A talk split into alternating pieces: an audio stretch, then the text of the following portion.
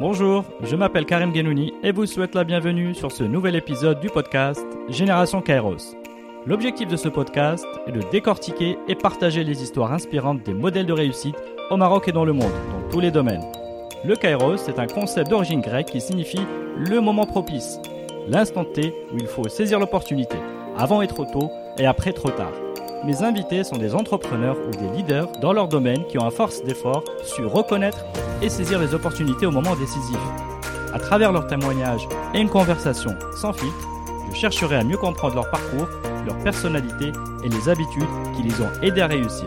Bonne écoute sur Génération Kairos.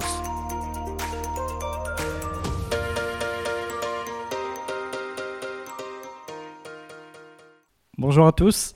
Aujourd'hui, j'ai le grand plaisir d'être avec Amin Brada. Bonjour. Bonjour Amin, qui me fait la grande gentillesse de me recevoir chez lui. Marhaba, avec plaisir. Merci Amin. Amin, tu es euh, coach et propriétaire de Casa CrossFit. Effectivement. Euh, bienvenue sur le podcast. Merci. Donc, tu, euh, pour te présenter rapidement, tu as plusieurs certifications en, en CrossFit. Oui. Et je vais simplement rappeler ce que c'est avec mes mots, le Mhm. CrossFit. C'est une, une technique de conditionnement physique. Et là, je crois que c'est tes mots à toi que j'ai recopiés scrupuleusement sur Internet, n'est-ce pas? Euh, donc c'est une technique de conditionnement physique qui va combiner trois disciplines majeures d'exercice à forte intensité. C'est ça. L'haltérophilie, la Mhm. gymnastique et l'endurance cardiovasculaire respiratoire. Donc tout ce qui va être l'effort, courir, euh, ramer, la corde, etc. Et donc effectivement tu es le, on peut le dire, hein, euh, le pionnier Oui. du, euh, du CrossFit au Maroc. Je crois que tu as démarré ton aventure en 2014 C'est ça. avec une première euh, box. Oui. C'est comme ça qu'on les appelle, oui. qu'on les appelle. Eh bien, cher Amine, est-ce qu'on peut démarrer notre euh, petite conversation en nous rappelant peut-être ou simplement où tu es né? Est-ce que tu es né à Casa? Oui, je suis né à Casablanca, effectivement. Il y a Mhm. quelques temps, pas très longtemps, on va dire. On a à peu près le même âge, hein, donc, euh, on peut dire que c'est il n'y a pas très longtemps. Ouais. Et alors, euh, dans quel, quel type, euh, dans quel type d'environnement? Que faisait un peu, de- dans quel contexte familial? Alors, mes parents sont tous les deux médecins. Donc, j'ai toujours baigné un peu dans ce monde de la santé. Mhm. Euh, J'ai euh, j'ai nos conversations à midi, euh, pour te donner un exemple, étaient autour de Ah, bah, tu sais, ce midi, j'ai eu le cas d'un monsieur qui a eu telle, telle pathologie et il a fallu lui faire ceci et cela. Donc, j'ai jamais toujours été autour de, de le monde de la santé, de guérir les gens peut-être, ou là, les aider, les soigner, etc. Mhm. Ce qui fait qu'aujourd'hui, tu es donc médecin, c'est ça? Non, pas, du, tout. Pas du tout. Mais je suis dans un domaine qui, quand même, l'objectif de ce domaine, finalement, c'est d'améliorer la santé des gens et de rendre leur vie plus agréable. Très bien. Et donc là, alors, donc, tu as grandi à Casa. J'ai grandi à Casablanca, j'ai fait mes études à Casablanca, j'ai commencé dans, un lycée, dans une école privée, Mhm. Euh, puis ensuite je suis passé dans le système français. Euh, j'ai eu mon bac ici euh, au lycée Lyoté, comme, comme beaucoup, et puis ensuite, euh, ben ensuite j'ai passé deux ans au Maroc, j'ai passé deux ans à Akhaoui, donc j'ai Mhm. switché, après le bac j'ai switché vers un système américain, D'accord. avant d'aller aux États-Unis. Aux. États-Unis, j'ai passé trois ans là-bas pour finir mon diplôme d'ingénieur. D'accord, alors tu vas, tu vas peut-être un peu trop vite pour moi. Ouais, vas-y, je te Est-ce que, est-ce que tu avais des choix qui étaient clairement identifiés pendant, je dirais, au lycée, en termes de, de débouchés? Ah. Bien pas, pas, pas vraiment? Pas vraiment. J'ai fait des choix basés sur des décisions qu'on peut avoir à l'âge de 18 ans. Ah tiens, ben, c'est bien, ça a l'air sympa d'être ingénieur. Bon, ben, on va faire ça. J'aimais bien les maths et les sciences. Donc, Mais la Je- médecine n'était pas une option. pour moi, non. Voilà. Pour moi, non, absolument pas. Peut aux grandes dames de mon père, je pense, parce Ouais. que aucun d'entre nous n'a fait médecine. Aucun des trois. Est trois garçons. Mhm. Euh, mais c'était pas, c'est pas quelque chose vers lequel je voulais aller, en tout cas au, au début. Mhm. Ouais. Mais quelles étaient tes envies à ce moment-là euh, Donc plutôt une, un parcours de, on va appeler ça de, de scientifique? Un parcours scientifique, ouais. Mhm. parcours scientifique, j'ai toujours euh, été très sciences. J'ai Mhm. fait des études en sciences et j'ai fait une spécialité en mathématiques au, au lycée. Donc j'ai vraiment toujours été très matheux, euh, les sciences, la physique, ça c'est ce que j'appréciais le plus. Et est-ce qu'il y avait du sport à ce moment-là? Il y avait pas beaucoup de sport à ce moment-là. Il y en a toujours eu dans ma vie, Mhm. mais euh, Je suis pas très convaincu de ta réponse. ouais, là. tu as vu Euh, Bah, écoute, euh, j'en faisais, je pratiquais du sport, mais sans discipline réellement. Je, je suis pas quelqu'un qui a fait euh, du foot toute son enfance ou, la, Mhm. ou la- de la gym ou la quoi que ce soit. D'accord. Je faisais plein un tas de sports quand j'étais plus jeune. J'ai fait de la natation, j'ai fait du tennis, j'ai fait, j'ai fait Mhm. un peu tout. Et puis, en grandissant, ben, je, je- j'ai fait. J'ai toujours fait du sport en salle, par contre. J'ai toujours été inscrit dans une salle de sport. J'ai Ok. toujours fait du fitness de façon générale. Euh, fait de la muscu dès que j'ai commencé à avoir quelques hormones. Donc quand même, il y a du sport. Oui, Oui, oui, d'accord. oui, oui. donc, Ouais, euh, tout à fait. ouais, ouais. Euh, dès que voilà, donc euh, j'ai toujours toujours aimé ça. C'est quelque chose qui, qui était important pour moi d'être. euh, Donc une bonne condition physique, Condition physique, et peut-être un esprit de compétition aussi pour être le plus fort. euh. euh, pas forcément le plus fort, Mhm. mais euh, mais il y a une notion de dépassement de soi qui est importante pour moi. D'ailleurs, pas seulement dans le sport, mais même euh, même dans ma dans ma vie, Mhm. dans la manière dont je gère ma vie. Donc euh, donc oui, cette notion de dépassement de soi importante. Je dirais pas compétition dans le sens être meilleur que quelqu'un d'autre, Mhm. plus dans le sens être exigeant vers soi-même. Mhm. D'accord. Ouais. Donc cette, tu te rappelles à quel âge tu avais cette, euh, cette exigence? J'ai envie de dire dès le début. Alors, ce qu'on disait, ce que, ce que disait ma famille euh, quand j'étais plus jeune, c'est que j'étais quelqu'un de très. Alors, le mot utilisé, je pense que c'était acharné, Mhm. mais je, je pense être quelqu'un d'assez tenace. Et quand j'ai une idée en tête ou quand j'ai un objectif en tête, il va falloir que je fasse tous les efforts nécessaires pour euh, atteindre cet objectif-là. D'accord. J'ai du mal à, à, à laisser tomber. Mhm. Donc euh, je m'accroche et je, je- je- je- j'essaie de faire le plus d'efforts possible pour arriver à atteindre mon objectif, qu'il soit d'ailleurs sportif ou... Mhm. Donc Ou la autre. pratique du sport t'aide, euh, à garder cette, tout à fait, cette ouais, mentalité. Ouais, cette mentalité de m'accrocher, effectivement. Je pense que c'est une sorte de caractère inné qui, qui a été renforcé par, euh, par le sport. Ok, très bien. Alors, donc, euh, à la tu passes tes deux années de, donc, de formation euh, euh, en sciences de l'informatique, c'est ça? En ingénierie En informatique, ingénierie effectivement. ouais. informatique. Et alors, quel est, euh, donc, les États tu as parlé des États-Unis? Oui. Ensuite, donc au bout, au bout de deux ans à Hawaii, j'ai décidé de, ben, d'essayer l'expérience internationale. Mhm. Et j'ai décidé. Bon, dans le système américain, il y a une notion de transfert de crédit. Donc, euh, tu peux entamer une discipline dans, un, dans une université et puis décider de changer d'université, auquel cas, ben, tu transfères un certain nombre de. Voilà. Donc, euh, c'est ce que j'ai fait. J'ai transféré mes crédits de Hawaii vers une autre université aux États-Unis. Euh, et donc, voilà. Et puis, je suis arrivé aux États-Unis en deux- 2001. Mais ce départ était voulu euh, très tôt Ou Alors, bien c'est euh, quelque chose qui le- c'est un objectif qui est arrivé au, milieu de ton parcours C'est un départ qui a été voulu, comme tous les jeunes de 16, 17, 18 ans, Mhm.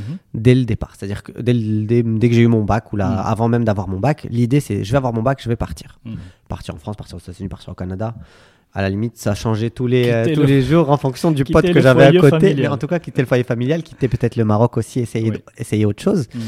Euh, donc, euh, donc ça a été là. Mhm. Ensuite, le modèle prépa a jamais été quelque chose pour lequel. Enfin, j'accrochais pas trop. Je, je me disais. J'ai fait des inscriptions comme tout le monde, mais je me disais, ah, finalement, c'est repartir au lycée pour refaire. Donc, euh, quelque voilà. chose qui te parlait pas ça me parlait pas. Mhm. Donc, euh, j'ai. Le, le modèle américain était m'interpellait un petit peu plus. Euh, donc, euh, le, le côté épanouissement. Euh, Est-ce que tu connaissais des exemples de gens, de personnes qui, euh, qui l'avaient fait ou qui en revenaient J'avais des amis peu- qui effectivement D'accord. m- étaient partis un petit peu plus tôt que moi, qui, qui en tout cas revenaient plutôt, plutôt contents et satisfaits de leur expérience. Mhm. Et donc voilà, donc l'idée de partir, elle était là dès le départ. Ensuite, euh, euh, finalement, bon, ça s'est pas fait pour Mhm. diverses raisons.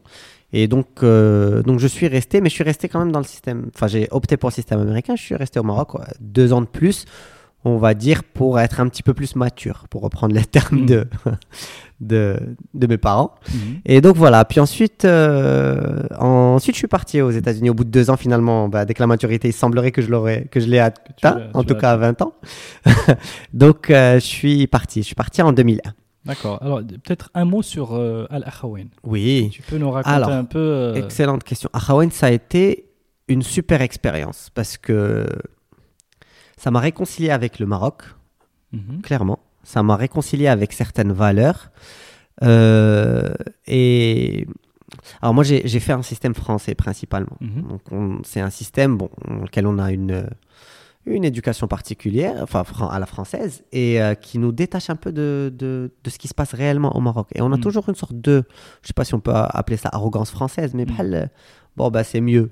Mm. Et puis, quand je suis arrivé à Khawaïn, bah, j'ai eu l'occasion de rencontrer des personnes qui venaient d'environnements et de milieux et qui avaient un background complètement différent du mien.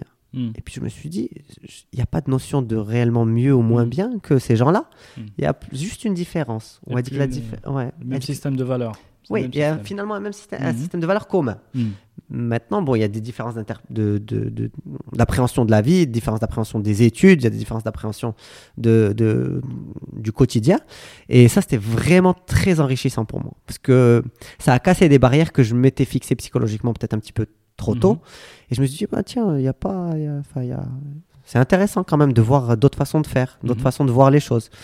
Et, euh, et c'était vraiment top. Euh, au point où la question d'aller aux États-Unis s'est reposée. Euh, Mhm. quand j'ai pris, quand j'ai voulu y aller, ça a été à peu près au bout de d'un an et demi, euh, le temps de préparer les dossiers, etc. Au-delà Mhm. d'un an, je me dis bon, on va, on va quand même y aller. Et puis mon dernier semestre, j'avais déposé mes applications, ça fait, j'étais Mhm. partant, mais il y avait un doute. je me suis de- posé la question. Est-ce que tu fais le bon choix? Est-ce que je fais le bon choix? Est-ce que je reste pas? Finalement, je suis bien. J'ai été Mm. très bien. J'ai passé vraiment. J'ai rencontré des personnes en or, vraiment. Et d'ailleurs, euh, mes amis les plus proches Mhm. aujourd'hui, c'est pas Mm. des amis du lycée ou là de, de- du plus jeune âge, du primaire. C'est des amis de. Ouais, Il y, a- il y a un petit réseau à la Khawaïn. Il y a un petit réseau. Qui, est- qui est assez Il y a un petit réseau, effectivement. Oui, oui, aussi. Oui. Bon, bien, bon, on, les, on les salue. oui. Alors, donc, euh, donc euh, deux ans à la avec Deux cette ans, pédagogie euh, américaine Ouais. et ce, ce, recontact avec le, le Maroc, d'une certaine manière. Oui. Donc là, tu, tu obtiens ton inscription. Donc j'obtiens mon, mon admission. En tout cas, j'ai réussi à transférer le nombre de crédits que Mhm. je voulais dans une autre université aux États-Unis. Et là, je pars. Et donc là, départ pour les États-Unis, euh, nouvelle expérience. Pensant que je maîtrisais la langue anglaise euh, au bout de deux ans quand même à Hawaï, Mhm. je- que je maîtrisais en fait académiquement, mais euh, arriver dans un nouveau pays et, et devoir parler anglais quotidiennement, ça a été un challenge au-delà de ce que j'attendais. Donc les deux, trois premiers mois, ça a été quand même assez, assez rigolo. Mhm. Euh, d'autres mentalités, d'autres façons de faire. Et ça, ça m'a quand même pas mal forgé. Pour résumer un peu ce que a pu m'apporter les États-Unis, alors deux choses super importantes. La valeur travail. Mhm. Ça, vraiment, c'est c'est juste hallucinant ce que ces gens, ou en tout cas dans l'environnement dans lequel j'étais, euh, donnent de l'importance à la notion du travail. Alors, tu parles de l'environnement universitaire où tu étais. Principalement, C'est j'étais dans un environnement Donc, purement tu parles de, universitaire. de travail dans le cadre études.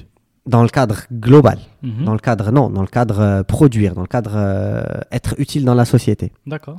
Euh, si tu veux, alors il y a deux, choses. La première chose, la deuxième chose, c'est l'importance de du physique, pas du physique dans le sens esthétique, mais plus de bah, du sport finalement et de l'activité physique Mhm. plutôt.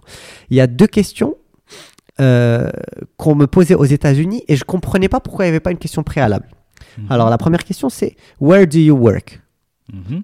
Personne s'est posé la question If I worked. C'était normal que je travaille. C'est qu'est-ce que tu fais comme part-time job? On était tous étudiants. Oui, donc notre priorité à tous, Mm. c'était d'étudier. Mhm. Donc travailler, c'était bon, pour arrondir les fins de mois, ou là peut-être pour des gens euh, réussir à payer une partie de leurs études, et- etc.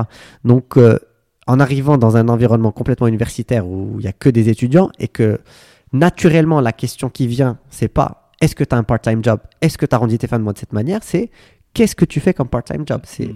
Donc c'est une partie, c'est énorme. euh, partie full intégrante, Full de, intégrante. de ce que doit être un étudiant, étudiant. de une vingtaine d'années. Oui. Honnêtement, je Mm. pense sur les centaines de personnes que j'ai croisées, j'ai dû en croiser peut-être trois ou quatre qui Mm. travaillaient pas. Et c'était exceptionnel. Mm. C'était exceptionnel. Et c'est souvent des gens qui ont eu un summer job et ils sont remplis les poches pendant l'été. Et du coup, ben, là, pendant les semestres d'études, ben, Mm. ils n'avaient pas besoin de bosser. Ou là, ils se consacraient aux études. Mm. Et puis ça rebelottait. Ou là, ça reprenait l'été suivant, etc. Mais, Mm. et, donc ça, c'est vraiment, ça m'a... Alors qu'est-ce que tu as fait toi, toi-même? Comme euh, Ouais, j'ai- fait plein de trucs. alors quelques petites Alors, anecdotes. Euh, j'ai travaillé dans un café Mhm. J'étais le mec qui faisait les espressos. Alors, la, la, chaîne s'appelait Jasmine. C'est une chaîne qui. Je ne sais pas si on peut parler de marque ou là, il faut les taire. Non, non, on, peut, les peut toutes les citer. Elles sont. Il euh, n'y a pas de souci. Euh, toutes, elles sponsorisent les podcasts. Exactement, elles seront informées. Alors, il y a. Donc, c'est comme Starbucks, mais bon, c'est une, autre marque. Donc, euh, j'ai bossé pour eux, c'était le pire parce que je me. Là, je bois du café, mhm. je me tapais des expressos. Je bossais, mon shift, il durait 4 heures, mais en 4 heures, j'avais j'avalais. Parce que bah, il est mal fait, donc tu le tapes, là, je ne sais pas quoi. Et donc je sortais de là, j'étais en transe, mais un truc de malade. J'ai travaillé au Subway. J'ai Mhm. fait des sandwichs. Donc, je suis un artiste euh, qui fait des sandwichs au, au Subway. Ils disent sandwich artist. Mhm. Donc, tu n'es pas vraiment un employé, tu es un artiste Euh, qui mhm. prépare les super sandwichs pour les gens qui viennent. Donc, j'ai balayé, permet- j'ai nettoyé, j'ai fait les toilettes, j'ai nettoyé des toilettes, j'ai j'ai tout fait. Mhm. J'ai servi des gens, j'ai bossé dans, derrière une caisse, j'ai fait tout ce, tout ce travail-là, je l'ai fait. Euh, et le truc, le, disons, le plus sympa, le plus intéressant, c'était de. Et c'est peut-être là aussi ce qui m'a mené plus tard vers le, vers le crossfit, ou en tout cas vers le sport, euh, ou là vers le métier que je fais, parce que Mhm. finalement, c'est pas juste du sport, c'est surtout la partie coaching qui est intéressante. C'est euh, j'ai- je donnais des cours. Donc, je donnais des cours de maths, je donnais des cours de français, je donnais des cours d'économie, je donnais des cours d'informatique, Ah, des cours d'un peu tout ce que. Tu avais euh, à la fois le petit job, euh, je dirais, restauration. euh, euh, on va dire, on fait pas forcément appel à tes compétences intellectuelles et en même temps, tu as réussi à placer des jobs où tu, où tu faisais des, voilà, Effectivement. des un petit plus, Effectivement, euh, sur un truc un petit peu plus, matières. disons, Mhm. où euh, je devais avoir un petit peu plus de qualification. Voilà, Ouais. très bien. Donc euh, voilà. Et c'est un peu tous ces jobs-là qui m'ont. Enfin, ça a été très formateur pour moi. Mhm. Bah, Très formateur parce que je suis rentré dans le monde du travail finalement plutôt tôt. En tout cas, comparé aux standards euh, marocains. Ouais, J'imagine, parce que tu as les dimensions contact client dans la restauration qui sont très importantes, euh, quel que soit le poste, pratiquement qu'on peut avoir. Et puis tu as l'autre dimension aussi qui est, Ouais. qui est très formatrice. Ce qui est intéressant dans, le, dans, le, dans les cours, là, les cours particuliers, c'est que je ne le faisais pas n'importe où, je le faisais dans le cadre de l'université et je le faisais pour ce qu'ils appellent, eux, Academic Enrichment Center. Alors, euh, aux États-Unis, le, le sport est très important et c'est aussi générateur de, de revenus. C'est des lignes de revenus pour les universités. Donc, Mhm. euh, Mhm. ils inscrivent des athlètes, mais ces athlètes, pour qu'ils puissent jouer et participer aux, aux compétitions, doivent avoir un minimum de ce qui s'appelle le GPA ou de moyenne générale. D'accord. Donc avec le minimum pour que les, ces étudiants, étudiants athlètes entre guillemets Mhm. euh, puissent l'atteindre, et ben ils leur proposaient des aides. Et nous, on constituait cette aide. Donc c'était un peu le, début de cette rencontre Donc, un tu peu. étais, tu étais en contact avec des, Tout le temps. avec des sportifs Tout le temps, tout le temps, tout le temps. C'était, j'étais entouré de sportifs de tous les niveaux, enfin de tous les niveaux, de, dans tous les sports plutôt, Mhm. euh, et des sportifs de, qui- font de la compétition euh, au niveau universitaire, mais qui font de la compétition. Très bien. Donc un, Ouais. un heureux hasard, Heureux hasard. n'est-ce pas? Ouais, D'être au contact de, de sportifs, de, futurs sportifs de haut niveau. Et alors donc tu concilies là t'es un peu t'es un diplôme, euh, des études pour avoir un diplôme en, en informatique, Ingénieur, effectivement, ingénieur en informatique. Mhm. Donc je, je boucle en fait, euh, euh, je finis mon, le, reste, le reste de crédit que j'avais pas encore euh, fait Mhm. dans cette université-là pour, pour obtenir mon diplôme d'ingénieur en informatique. Et, euh, et, et puis je décide, qu'on- enfin c'est pas la norme, là, très vite j'ai toujours été un peu hors norme. Euh, j'ai décidé de repartir en France, ou là de partir en France. Ok, alors re- remets-nous en situation. Non, plutôt remets-nous en situation. Est-ce que tu te souviens de comment est venue cette euh, cette décision? Cette décision, elle est venue d'une rencontre. Mhm. Euh, elle est décision, elle est- cette décision elle est venue d'une rencontre et c'est une rencontre qui m'a fait décider à, déjà à ce moment-là de, de rentrer au Maroc à un moment donné. Mhm. J'ai rencontré un monsieur de la famille, Mhm. c'était la première fois que je le rencontrais, qui vivait aux États-Unis euh, et qui devait avoir à, ce- à ce moment-là la cinquantaine ou la 55 ans. Et euh, c'est un monsieur qui était triste.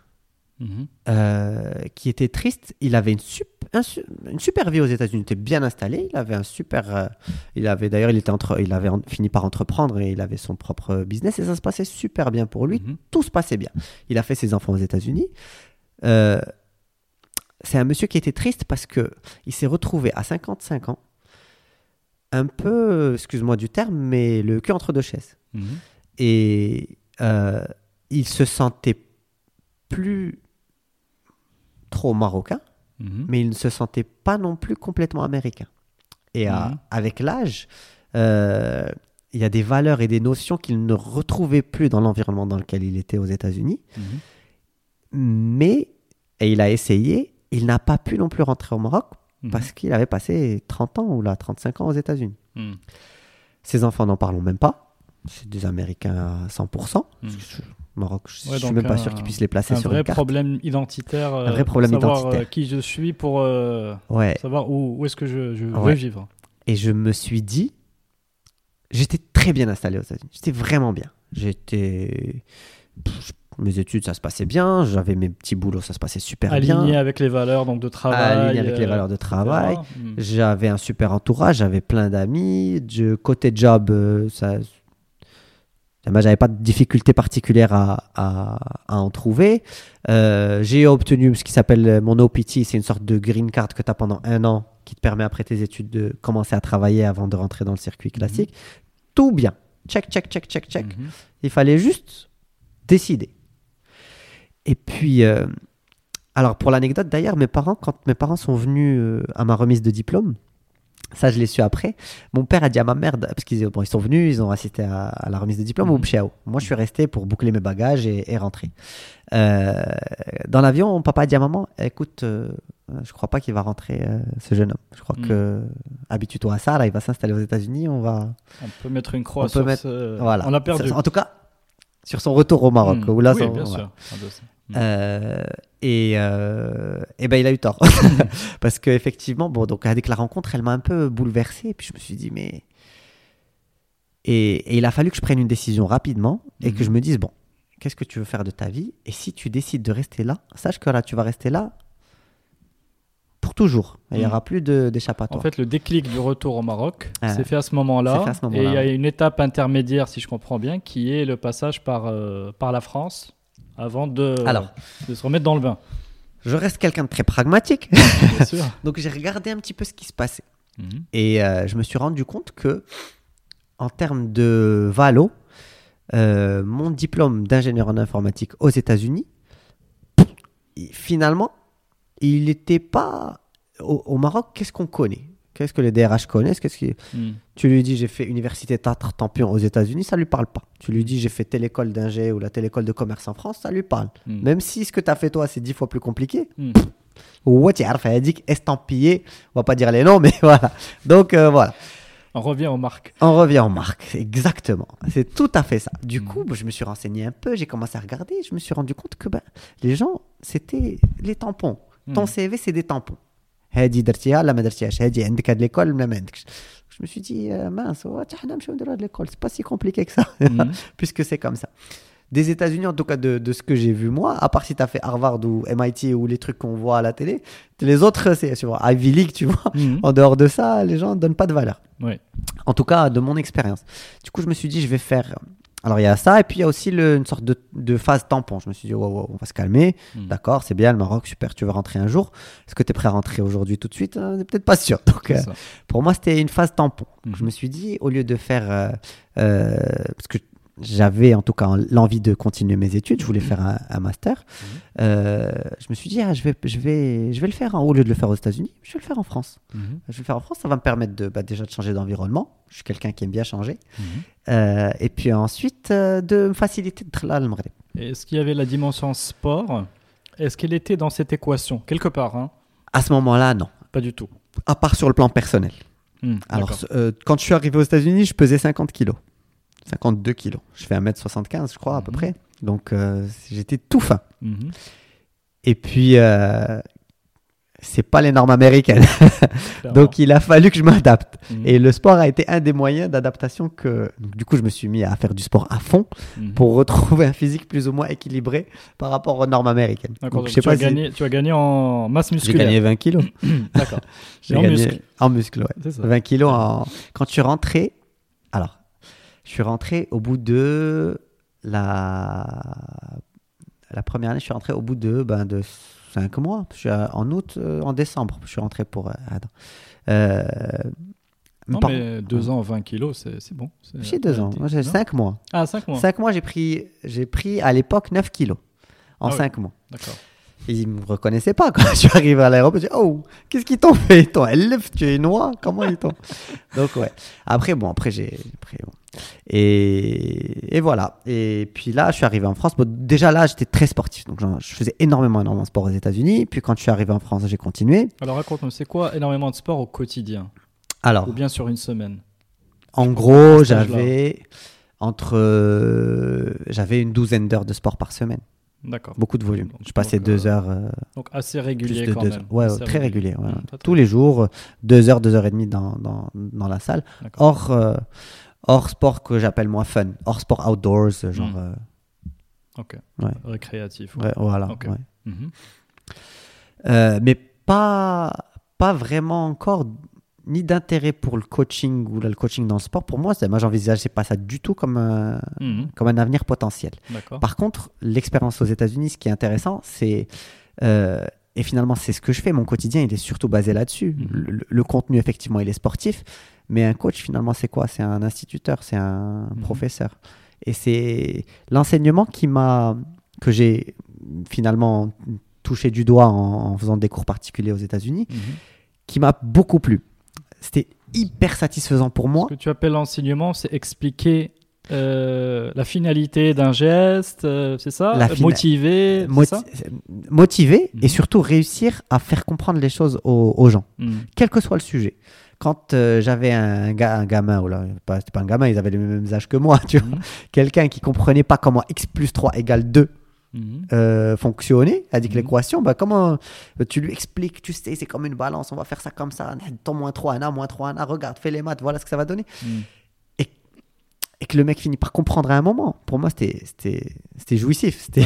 Tu as concilié, euh, tu as concilié un peu les, les deux, le sport et le. voilà, donc in fine, ce qui euh, est arrivé, c'est ça. ce c'est plaisir que ce- tu avais à transmettre. Exactement, ouais. c'est le plaisir de transmettre Mhm. et, euh, et le sport qui est ma, ma passion à moi personnelle, ce que j'aime faire au quotidien. ouais. Ok, très bien. Effectivement. Donc arrivé en France, Arrivé en tu France, atterris euh, où? À Toulouse. Donc Mhm. j'ai fait une année à Toulouse. J'ai fait, j'ai fait, bah ça s'appelle plus comme ça maintenant. Le SC Toulouse, je crois que ça s'appelle Toulouse Business School, un truc comme ça. Euh, C'est possible. Voilà. Donc voilà, j'ai passé une année à Toulouse, puis j'ai bah, j'ai commencé à travailler en stage d'abord, et puis à- et pour travailler, là où j'ai trouvé du boulot, et mon stage déjà, c'était à Paris. D'accord. Donc euh, une petite année à Toulouse, puis ensuite passage à Paris, et puis le. euh, Donc là, on tu va étais dire, un peu dans le, le tunnel. euh, Le tunnel classique. Toulouse-Paris, euh, Voilà. et puis. euh, Quand tu as fini voilà. Mm. tes études, tu trouves un job, tac, les jobs intéressants, bon voilà. Euh, conseil, j'ai bossé dans le conseil pendant bah, quasi 5 ans, euh, ce qui est très formateur, très intéressant, parce que Mhm. bah, tu vois plein d'environnements et euh, différents, tu bosses dans des entreprises complètement différentes, dans des avec des dynamiques complètement différentes, donc vraiment une super expérience. D'accord, donc là, 5 ans dans le conseil, Ouais. ça veut dire que tu. Quelque part, euh, tu commences à, à prendre un peu de l'épaisseur dans un, dans un métier, celui du, con- du- du consultant. Oui, Donc tu fais des petits projets, puis des plus gros projets, tu prends des, certaines responsabilités. tout à fait. Donc, comment ça se passait pour toi euh, à ce moment-là les, les- Au bout des 5 ans, est-ce que. Alors, ça s'est bien Où est-ce passé. que tu te retrouves? Ça s'est plutôt bien passé. Mhm. Donc, euh, bon, j'étais dans une première boîte où j'ai eu des missions assez intéressantes. Puis ensuite, on m'a proposé, euh, en tout cas, on m'a fait une offre un petit peu plus intéressante. Et j'ai changé pour travailler chez Capgemini d'ailleurs pendant 3-4 ans, je crois, si je me souviens bien. Où j'ai fait des, des missions super intéressantes dès le départ aussi. Et puis, voilà, bon, ça faisait quand même un petit moment que j'étais là-bas. Out de dès que le. Bon, qu'est-ce qu'on fait? Bon, je reste là, je reste pas là. Mhm. Euh, autour de moi, pareil. C'était le, le moment un peu où les questions. La première vague. euh, La première vague. La première vague. Les drôles, les madrals, les drôles parce qu'il y a obligé, drôles parce a envie, parce que super proposition. Ouais. Un peu comment il se. voilà. Donc, euh, re-questionnement, re Mhm. qu'est-ce qu'on fait? C'est dans une phase un peu de questionnement. Et là, euh, croisement de deux choses opportunité, puis, puis des intérêts en fait euh, professionnels. Mhm. Opportunité parce que ben, euh, on m'a contacté pour me proposer un job ici Mhm. et des intérêts professionnels parce que bah, la dernière mission sur laquelle j'étais euh, à ce moment-là bah, m'intéressait pas. Et on t'a contacté comment? Je me par, rappelle euh, par par réseau, par. Oui, par- oui, oui, oui, D'accord. effectivement. Bah, réseau Ahawen, tiens. Ah, voilà, ok. Ouais. Ah, Ah, salut, est-ce que tu es sûr, tu veux pas rentrer? Ah, Bah pourquoi pas? Qu'est-ce Voilà. qu'il y a? Ah, Donc, bah tiens, rencontre mon patron. Finalement, c'est deux ans bien investis. Ouais, ouais, ouais, bien, ouais, clairement, ouais, ouais, clairement bien investi, oui. Voilà, donc euh, opportunité intéressante. Mhm. J'ai décidé de rentrer. Rigolo parce que ma femme, j'ai rencontré à ce moment-là. Mhm. Je l'ai rencontrée euh, quelques, bon, je la connaissais un petit peu avant, Mhm. mais je l'ai rencontrée quelques semaines avant, avant de rentrer définitivement au Maroc. Ok. Donc, euh, donc voilà. Puis finalement, bah, ça a pris, hein, malgré la distance. Et aujourd'hui, on a deux beaux enfants. Mais euh, voilà. Et donc, décision de rentrer. Je suis rentré en 2008, je crois. 2008, été 2008, j'ai envie de dire. Mhm. Été ou la septembre 2008. Et puis, bon, ma femme m'a rejoint quelques, moins de deux ans plus tard. Mhm. Et, euh, et voilà. Et puis, aventure au Maroc. Donc, nous, tout nouveau. Euh, Et là, tu étais clairement, excuse-moi, tu étais clairement dans un état d'esprit de jeune cadre dynamique au Maroc. J'étais dans un état d'esprit de jeune cadre dynamique au Maroc, voulant entreprendre. Ah. Décla- ouais. Mhm. Alors, vouloir entreprendre, ça c'est quelque chose qui, que j'ai voulu faire depuis que j'avais, depuis que depuis toujours. Donc, Mhm. euh, pour moi, j'allais bosser un temps, Mhm. mais il fallait qu'à un moment, euh, je sorte faire mon truc. Donc là, clairement, tu allais faire consultant. Alors là, je suis rentré au Maroc, j'étais dans le service. Donc, c'est un peu du conseil. Mhm. Bon, c'est plus, euh, euh, c'est un petit peu différent du conseil, mais euh, mais bon, c'est disons dans le même état d'esprit. Tu es vendu entre guillemets Mhm. à des entreprises pour Mhm. des pour ben, développer des projets. Très bien. Donc donc j'ai fait ça pendant six ans. Euh, et ce qui est drôle, c'est que je travaillais pour une boîte qui avait pour principaux clients l'administration marocaine, ou en tout cas les services publics marocains de façon plus générale. Mhm. Donc vraiment, Troll le Maghreb, littéralement. C'était pas, il y avait pas de. Donc j'ai connu tout le, le- le- autre chose, une culture d'entreprise ou de complètement différente, une approche très différente des choses. Euh, Les missions étaient à Rabat? Il y avait sur ouais, ouais, ouais, ouais, beaucoup d'émissions étaient arabes. Beaucoup Mhm. des, ouais, Mhm. beaucoup de missions que j'ai faites étaient arabes. Mhm. 80% des missions que j'ai faites étaient arabes. D'accord. Donc je faisais beaucoup, beaucoup d'allers-retours, ça aussi. Ouais, je me suis tapé le train, je me suis tapé l'autoroute aussi pas mal. beaucoup de routes. Et, euh, et voilà. Ouais. Euh, super. C'était intéressant et formateur. En tout cas, ça m'a. J'ai appris à, à m'adapter en fait à ce nouvel environnement, à Mhm. essayer de réadapter. Une phase de transition pour Ouais, se ré- ouais. réadapter. euh. Ouais. Alors phase de transition qui a duré quand même six ans parce que Mhm. au départ, en rentrant au Maroc, je me disais bon, à troll, tu vas bosser deux ans histoire de connaître un petit peu l'environnement Mhm. et, tu, tu te lances, tu fais un truc. Mhm. Il fallait que je fasse un truc de toute manière, ça, ça- entreprendre, ça, ça allait arriver. Je pense que si je l'avais pas fait dans le sport, je l'aurais fait. Et Quelle mouche alors t'as piqué pour t'endormir pendant ces si belles années? Enfin, ou endormir cette motivation, pardon. Le rythme est lent et tu rentres dans un confort et tu Oui, comme quoi c'est pas simple d'arriver à ses objectifs Non, en fait. euh, c'est pas simple. pas et simple. puis j'avais pas un objectif clair et concret encore. Je voulais entreprendre. Oui, d'accord. Tu veux quoi vendre des babouches ou là tu veux euh, construire des fusées ou là hmm. tu veux être donc euh, il fallait il fallait quand même qu'il y ait un projet qui ait du sens pas juste ouais, tu veux te lancer dans j'allais faire quoi? La norme aurait voulu que j'ouvre euh, soit une boîte de conseil soit une boîte de service en informatique et puis euh, Ça s'est proposé cette, euh, cette option-là? Ou il y a d'autres ça options? s'est pas proposé dans le sens Enfin, on n'est pas venu me dire ah tu sais quoi vas-y monte ton entreprise je serai ton premier client. Ça s'est pas arrivé. Non, non. peut-être que si ça été si, c'était ça- arrivé je l'aurais ça- fait. Ça n'arrive ça jamais mec. Ça arrive très rare. Euh, mais l'idée m'a traversé l'esprit souvent. L'idée du freelance aussi m'a traversé l'esprit. Mhm. Et voilà. Et puis alors, euh, est-ce qu'il y avait d'autres, euh, voilà, donc, différentes Alors, réflexions sur, différentes euh, réflexions. sur ce projet-là Ouais. Par quel processus es-tu es-tu arrivé à, à celui du, alors, il y a eu. du sport? On va... Le sport a toujours été présent dans ma vie. Donc, j'en faisais pour moi. Et puis, euh, le crossfit, je l'ai découvert en faisant du sport pour moi. Mhm. Et un jour, fatigué de ma routine, Mhm. je me suis dit, tiens, je vais essayer un truc nouveau. Donc, je, je m'intéressais. Je, je suis assez curieux comme personne. Donc, je lis plein d'articles, plein de. Je lisais un article sur une revue, puis qui parlait de. Donc là, tu es à Casa, c'est ça? Je suis à Casa. Mhm. Je suis déjà rentré. Ça a là-bas, installé à Casa.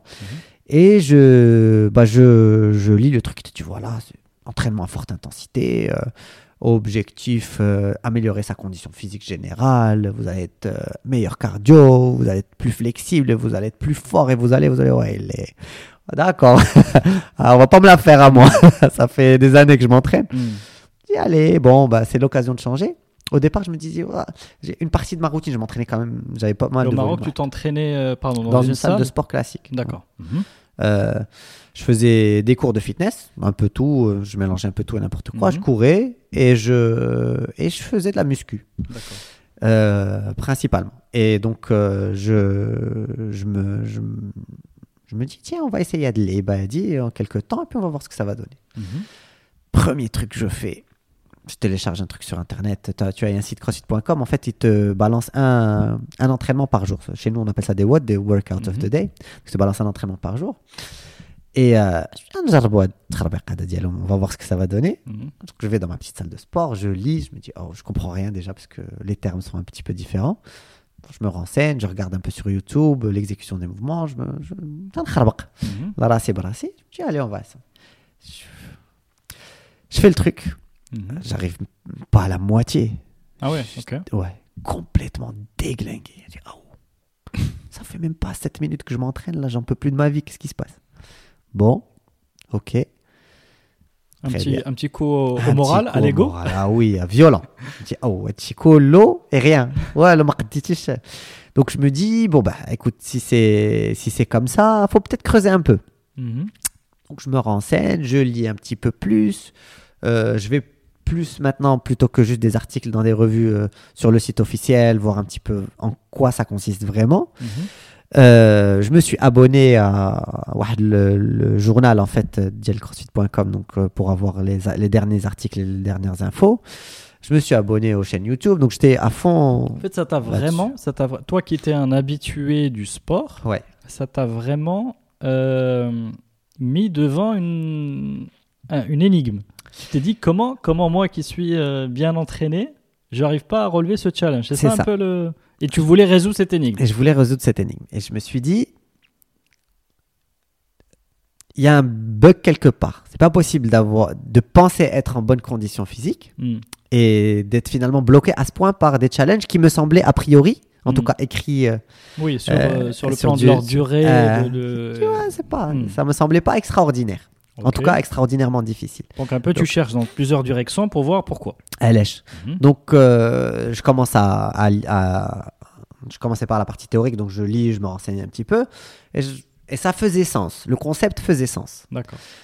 Et je me suis dit, bien, je, vais, je vais le faire sérieusement, je vais essayer. Je vais tout arrêter, Mhm. toutes mes activités sportives, et je vais faire exactement ce que dit CrossFit.com.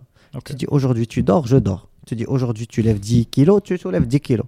Aujourd'hui tu fais que de la gym, tu fais que de la gym. Mhm. Je faisais ce qu'il te- ce qu'il disait. D'accord. Mot, mot litté- euh, dans le Mhm. sens littéral du terme.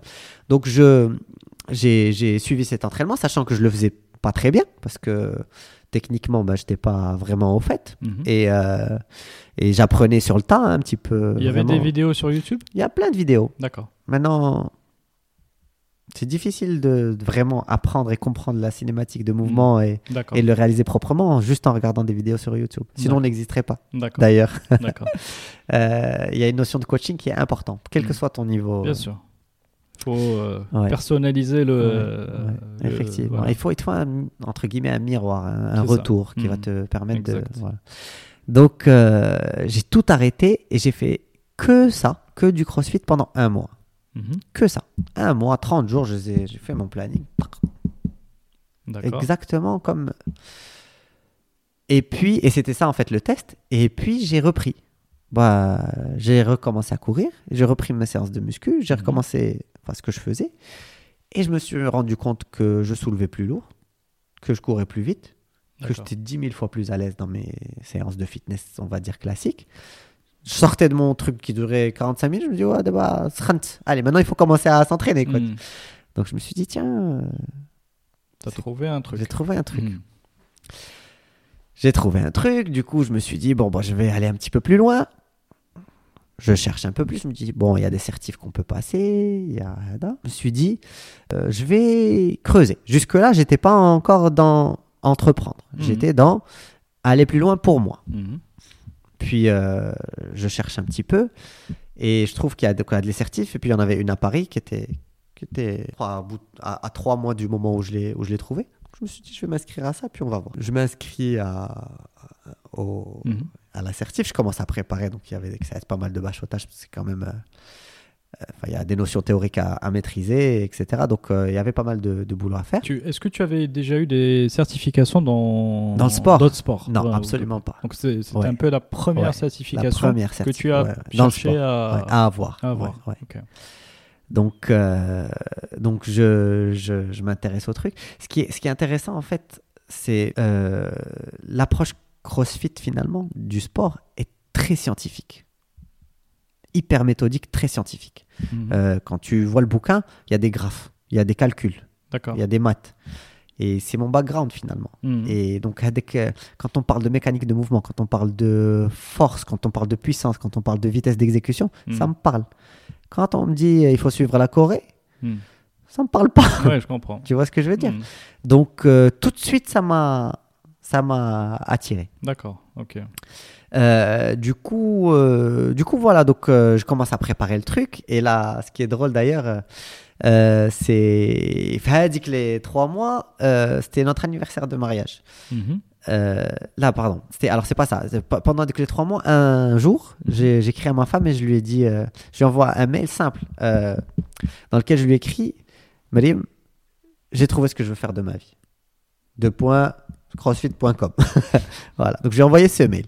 Après, si tu as avec le mail. Et donc, je, je, je passe ma Tu l'as certif. fait dans un moment de Je- À mon avis, j'étais en train de lire un truc et j'ai trouvé ça juste génial. l'excitation. euh, L'excitation. voilà. ah, Tu, le- avais besoin de le euh, partager. d'exprimer, de partager. Donc j'ai fait ça.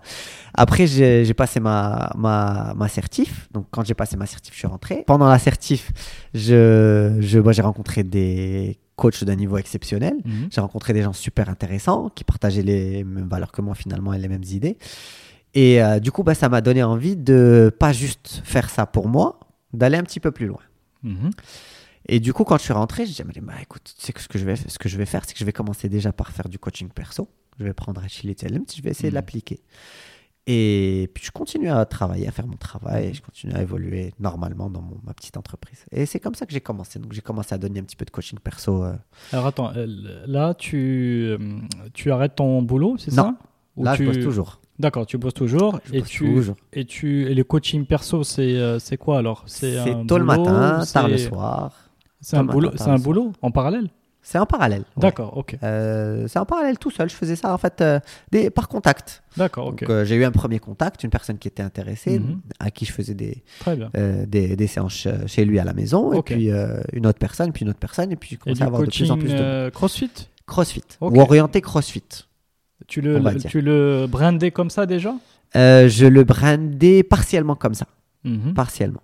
C'était du coaching perso, mais orienté euh, entraînement fonctionnel. Et tu étais en tout cas certifié. J'étais déjà euh, certifié, voilà. ouais, ouais. donc je pouvais me permettre de le brander comme Très ça bien. si je voulais, mais c'était bon du coaching perso. un peu obscur peut-être pour. euh, Ouais, les gens le savaient pas trop ce que c'était d'une part et d'autre part Mm. euh, quand on le coaching perso c'est peut-être aussi pour ça que j'ai pas voulu en faire une carrière c'est du perso donc en général tu as affaire à des personnes qui ont des objectifs bien précis euh, donc il faut aller dans leur euh, dans leur sens et dans Mhm. essayer de, de- de répondre à ces objectifs là D'accord. donc euh, euh, le CrossFit pouvait y répondre à 80% mais il y avait quand même une partie perso justement qu'il fallait euh, il fallait adapter Ok.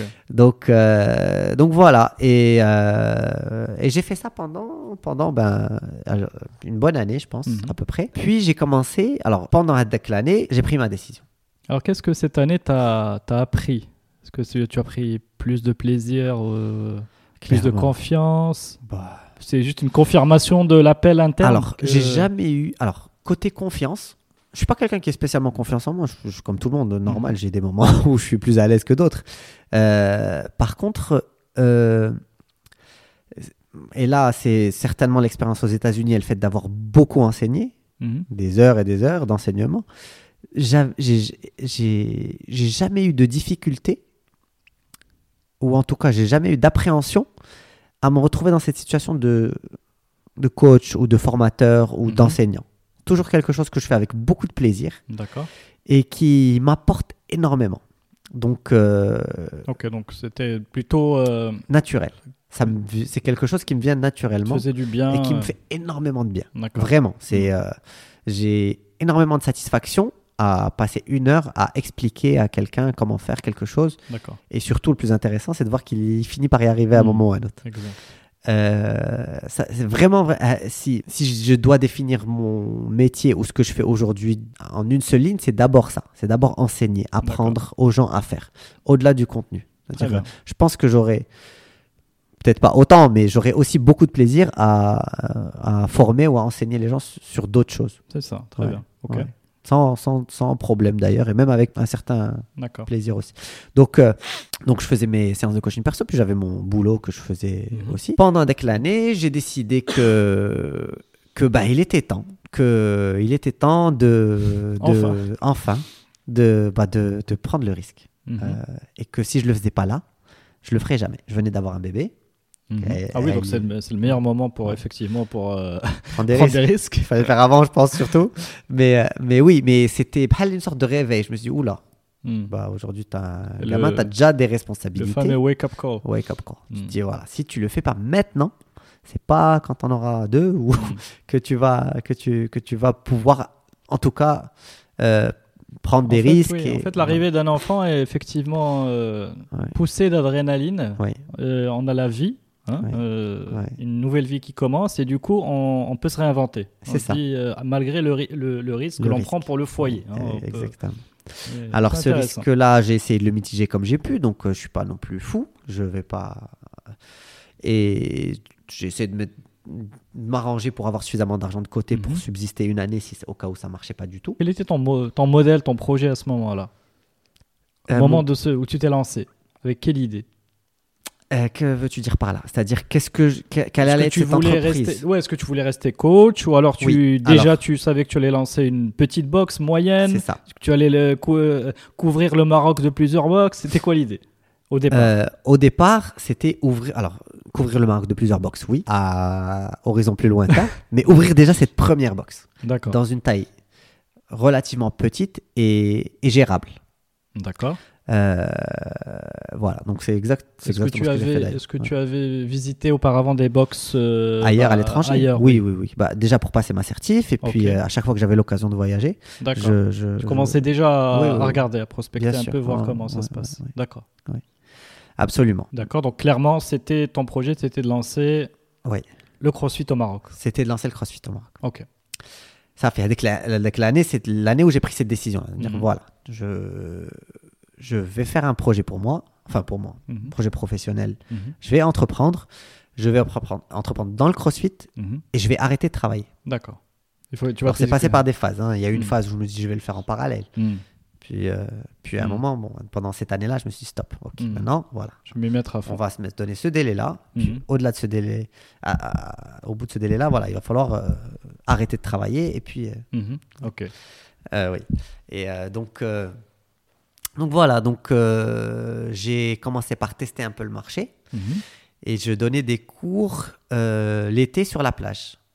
Mhm. Donc euh, entièrement basé sur une communication via les réseaux sociaux. Ok. Voilà. Donc je faisais un, Tu avais une page. j'avais, alors avant même d'avoir une page, j'avais juste mon compte. Mhm.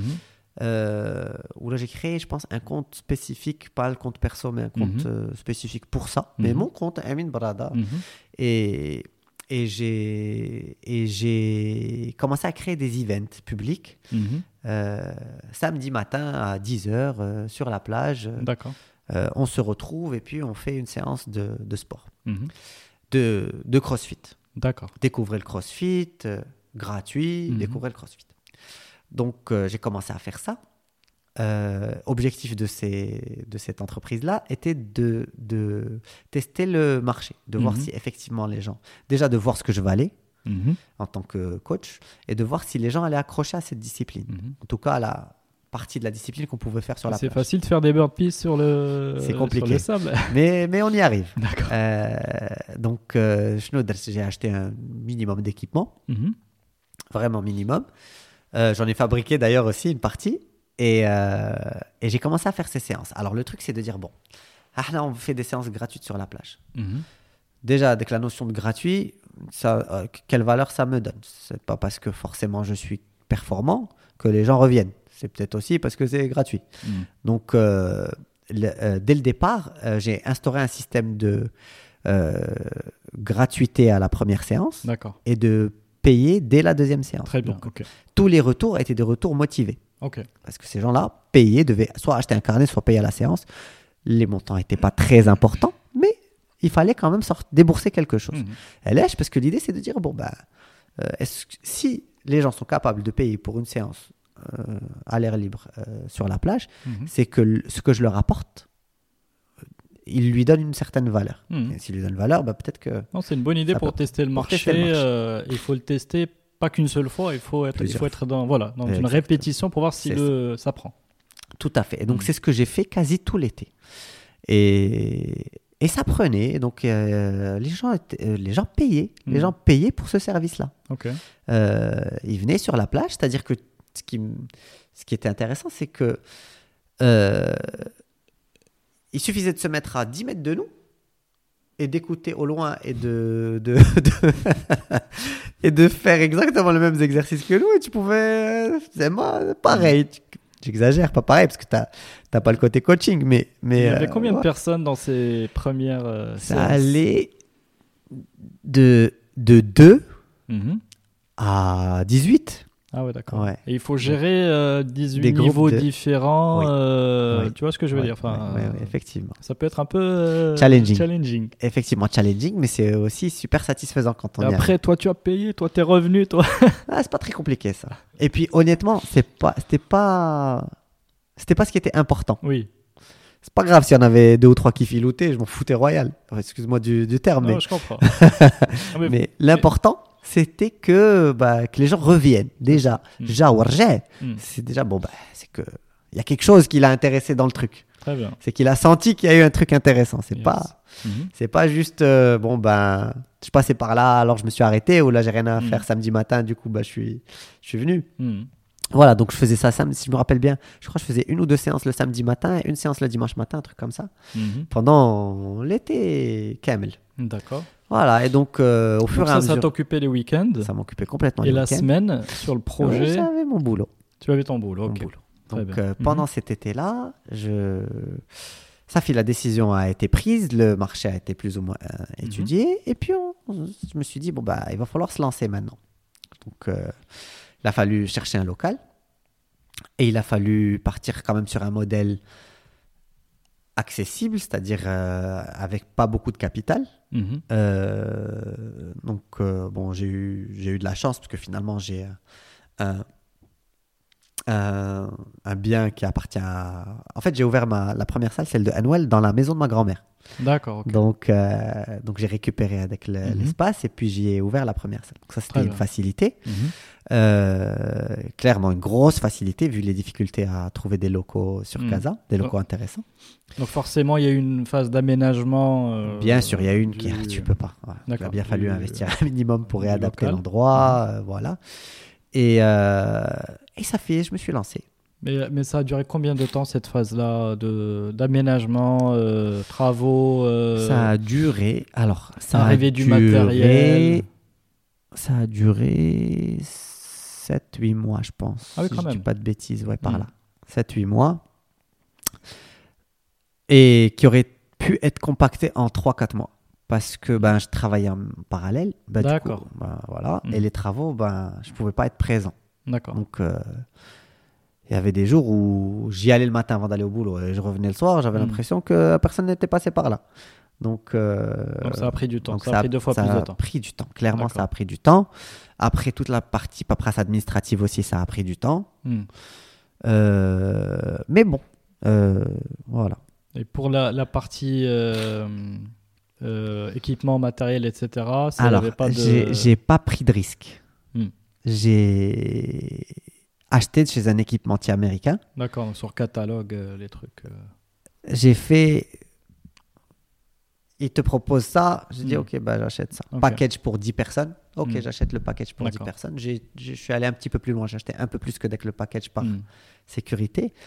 J'ai aussi eu. Alors, j'avais déjà acheté mon matériel et tout. Après, bon, je venais de démarrer. je-. Je savais pas exactement comment ça allait se passer. Hmm. Tu, imagines les choses. Pour moi, euh, et puis euh, d'une manière et qui n'est pas forcément la réalité. Mhm. Euh, donc j'ai eu par, par hasard. Alors, ce qu'il faut savoir aussi, c'est que donc, pour ouvrir une salle CrossFit, et CrossFit n'est pas juste un sport, mais c'est aussi une brand, c'est une marque. C'est une marque déposée pour laquelle il faut payer des droits pour pouvoir l'utiliser. D'accord. Euh, voilà. Et donc, euh, j'ai officiellement ouvert ma première salle CrossFit au Maroc. Mhm. J'ai commencé à payer les droits Mhm. euh, pendant la phase de travaux. Ok. Donc, j'ai commencé à avoir des visites intéressantes. J'ai eu bah, des personnes qui me contactaient pour me dire Ah, ben, on a vu que tu étais listé, euh, Mhm. que tu avais une box CrossFit à Casablanca, Mhm. et on voudrait venir s'entraîner. Désolé, alors oui, effectivement, mais on n'est pas encore ouvert. On va ouvrir dans trois mois, on va ouvrir dans deux mois, on va ouvrir dans quatre mois. Mais pas, pas assez. Mhm. Hein, on fait des séances sur la plage ou là, venez voir l'endroit. Et là, bah, j'ai eu des visites intéressantes. J'ai eu une personne qui est passée qui, euh, qui était lui-même honneur de boxe, donc il y en avait une aux États-Unis, Ok. Et euh, qui me dit Bon, bah, faute de, de m'entraîner, je veux, je, veux, je veux voir. Et du coup, c'était une insight très intéressant parce que c'est quelqu'un. Il est venu, bah, dès qu'il avait l'endroit. Je lui dis Voilà ce que je vais faire. je... Me dit Oh, T'es fou Moi, tu crois que les gens, le premier jour, ils vont arriver à faire ça et ça et ça, ça, ça, ça. Ça va pas arriver. Euh, Tu vas commencer doucement, tu ça. vas voilà. Donc euh, donc j'ai revu un petit peu ma copie euh, sur comment l'espace j'allais gérer l'espace, comment j'allais gérer l'équipement, etc. Voilà et puis euh, et puis bah, le jour euh, le ah oui il y a aussi un truc intéressant qui est arrivé. Peut-être que ça a été un élément un boost. Euh, euh, D'ailleurs, on est les seuls aujourd'hui, box de CrossFit, qui, qui, qui avons ça, mais Mhm. nous sommes partenaires de Reebok. D'accord. Reebok est un, est un partenaire historique de CrossFit depuis, depuis très longtemps. Mhm. Et euh, quand, euh, donc quand j'ai eu mon affiliation Maroc, comme c'était la première, euh, c'est Reebok qui m'a contacté. Ok. Je dis, oh, qui je suis, moi? Mhm. Ad Reebok Ado s'intéresse à moi. Je dis, ok, bon, fine. Euh, salut, salut. voilà, je sais, mais allez les travaux. Mhm. Voilà, on a vu que vous étiez une box affiliée. On voudrait, on voudrait devenir partenaire. Mhm. Est-ce que ça vous intéresse? Oui, oui. Bien sûr. Où est-ce qu'il faut signer? Euh, Très bien, ben, on a un représentant qui passe à Casablanca telle, telle période. Est-ce que euh, vous pouvez le, le rencontrer, montrer l'endroit, etc. Je dis bien sûr, marhaba, avec plaisir. Mhm. En même temps, je dis bien sûr, je dis mais qu'est-ce qu'il va avoir de représentant? Il n'y a rien. Cima, le truc. Je dis, bon. Donc, euh, je, je reçois. C'était une nana, hein, j'ai j'ai oublié son, son nom. Donc, euh, elle arrive, je la récupère à son hôtel euh, et je vais lui montrer la salle qui, à ce moment-là, c'était ouais, c'était un chantier. Il n'y avait rien. Il y avait quatre murs, il y avait six mois de partout. Mhm. Et euh, la seule chose que j'ai faite, c'est que j'ai demandé au, au gars de bien nettoyer l'endroit Mhm. euh, la veille. Donc c'était c'était un chantier propre. Mhm. c'était vraiment juste ça. La, la, la, la dame vient, elle rentre, elle voit l'endroit. Et bon, état d'esprit euh, anglo-saxon que j'adore et que je, que je connais bien. Amazing! Awesome! Awesome! Chicken! De, de awesome là-dedans, c'est un chantier. Il n'y a rien. Outstanding. It's outstanding. It's going to be great. Oh, Ouais. ok. Et du coup, et euh, bon, ils m'ont sponsorisé Tiaoma. Et puis voilà. Donc, euh, on a ouvert, on a ouvert le 1er mars 2014. Bon. Euh, les préparatifs ont duré quasi toute la nuit. On a clôturé à 4 heures du matin pour. Il y avait un petit, un petit événement pour le, premier cours. Les premiers cours, alors c'était pas des événements. On a organisé des sortes de JPO. On hmm. venait d'ouvrir, donc on n'avait pas grand monde. On n'avait hmm. personne en fait, mais c'est pas grand monde. Donc tous les week-ends, c'était des, des euh, des journées découvertes. D'accord. C'était gratuit. Ah, là, vous direz là, Mm. viens voir, viens essayer. Et c'est comme ça qu'on a gagné l'intérêt des gens. Mhm. Il y a des gens qui commencent à venir. Il y a des gens qui ont commencé à venir. D'accord. Et euh, il y a des gens qui ont commencé à venir et de plus en plus de gens qui commencent à venir. On a eu nos premières inscriptions. Ok. Euh, donc les gens. Alors on a eu les, des sortes de, de. Comment on va appeler ça? De personnes mo- moteurs dans, le, Mhm. dans le dispositif parce que c'est des personnes qui en faisaient avant à l'étranger Ok. et qui sont venues, qui vivaient maintenant au Maroc. Tu as reçu à les. Euh, Mhm. qui étaient très heureux d'avoir enfin une salle de CrossFit à, à Mhm. Casablanca. Donc, Hadouk, euh, bon, c'était des, des quick wins parce que quasi le jour où ils venaient, ils venaient pas essayer, ils venaient s'inscrire. Oui, direct. euh, Voilà. Quand est-ce qu'on commence Voilà, quand est-ce qu'on Mm. commence? Après, as, comme dans tout business, tu sais, là, on n'est pas différent des autres. Tu as les early birds, donc toutes les personnes qui cherchent les nouveautés. D'ailleurs, euh, ce qui est drôle, c'est qu'avec le temps, les early birds, on les a plus. Ce qui est normal quand tu regardes un peu. Oui, le... euh, tout à fait classique. Mhm. Donc, euh, donc les early birds, ils sont venus et c'est tout de suite. C'est pareil, c'est c'est tout de suite, ils s'engagent. Ils prennent l'année, ils sont là, ils sont à fond. Et puis, tu. tu... C'est des gens qui vont toujours chercher la nouveauté de toute façon. Donc, ils ont fait du crossfit pendant un an, puis il y a le je sais pas quoi qui a ouvert euh, di- différent. Donc, il va aller faire le je sais pas quoi. Et là, qu'est-ce que tu imaginais comme euh, équipe, entre guillemets? Tu étais toi coach? Alors, quand j'ai ouvert, Mhm. j'ai ouvert tout seul. Mhm. Il y avait toi et toi. J'avais, il y avait moi et moi. J'avais une dame qui venait faire le ménage le matin Mhm. et j'avais deux étudiantes que j'ai. D'ailleurs, en reparlant de, de la formation et de ça, pendant que je travaillais, j'étais consultant, mais en même temps, je donnais des cours dans une, dans une euh, école privée ici, euh, Mhm. euh, F- F- Polo. Et deux étudiantes qui étaient plutôt smart, bah, je leur ai parlé du projet, je leur ai dit voilà, là, je vais ouvrir une salle. Et est-ce que ça vous intéresserait d'avoir un part-time job? D'accord. et, et je pense que ça a été une super décision parce que c'est des. J'ai eu une main-d'œuvre qualifiée finalement Mhm. et des personnes qui avaient une notion du commerce et du commercial Mhm.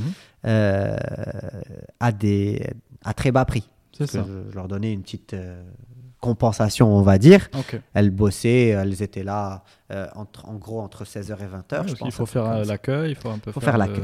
Donc, répondre elle au faisait l'accueil. il faut il y a- Voilà, répondre enfin, au il y a- téléphone, inscrire les gens aux minimum, séances. Et avec le minimum, elle le faisait. Mhm. Et j'ai eu aussi la chance d'avoir une super belle sœur et une super femme Mhm. qui tapaient tout leur, toute leur soirée et tout leur week-end avec moi. Ça, c'est le love, euh, voilà. love money. Exactement. Mm. Tout à fait ça. Donc, euh, donc voilà. Donc j'ai commencé comme ça. Et puis moi, je coachais. Je Mm. donnais tous les cours. Euh, et, et ce qui s'est fait plutôt naturellement, et de toute façon, c'est ce qu'il fallait faire, j'étais à fond. J'étais à fond. Donc, Mhm. là, l'idée, c'était tu t'investis à fond. ça fait. J'avais lancé. Euh, Ouais. Oui, tu, tu- tu t'as- non, ce que je veux dire, c'est que tu, tu avais euh, lancé, Ouais. là, donc il fallait euh, prouver sur la box. Sur Alors, le... il fallait prouver. euh, ça va. Alors, on va faire quand même un petit euh, rewind. Mm. Euh, ça n'a pas été évident. Alors, t'imagines les parents. Mhm. Tu t'es tapé, je sais pas combien d'études aux États-Unis. Tu as fait des études d'ingénieur. Tu as un super taf. Tu gagnes un salaire, euh, euh, Mhm. satisfaisant. Euh, les pauvres, ils ont bouffé leurs économies à t'envoyer, à payer tes études, ou en tout cas au moins une partie. Ok. Et toi, tu arrives, tu dis, ah ben vous savez quoi? Chico, non J'arrête. Et maintenant, ben, je vais ouvrir une salle Mhm. de sport et je vais devenir coach et je vais faire. Ça a, pas, ça a été assez laborieux. Alors au début, c'était OK, Ouldi, bon, bah tu peux essayer. Est-ce que hmm. tu es sûr que tu veux quitter ton boulot À l'écoute. Ah, voilà. Mais derrière, c'était panique à bord. Oh là hmm. là, qu'est-ce qu'on va devenir On va, tous mourir. On va tous mourir, exactement. Donc c'était un peu ça.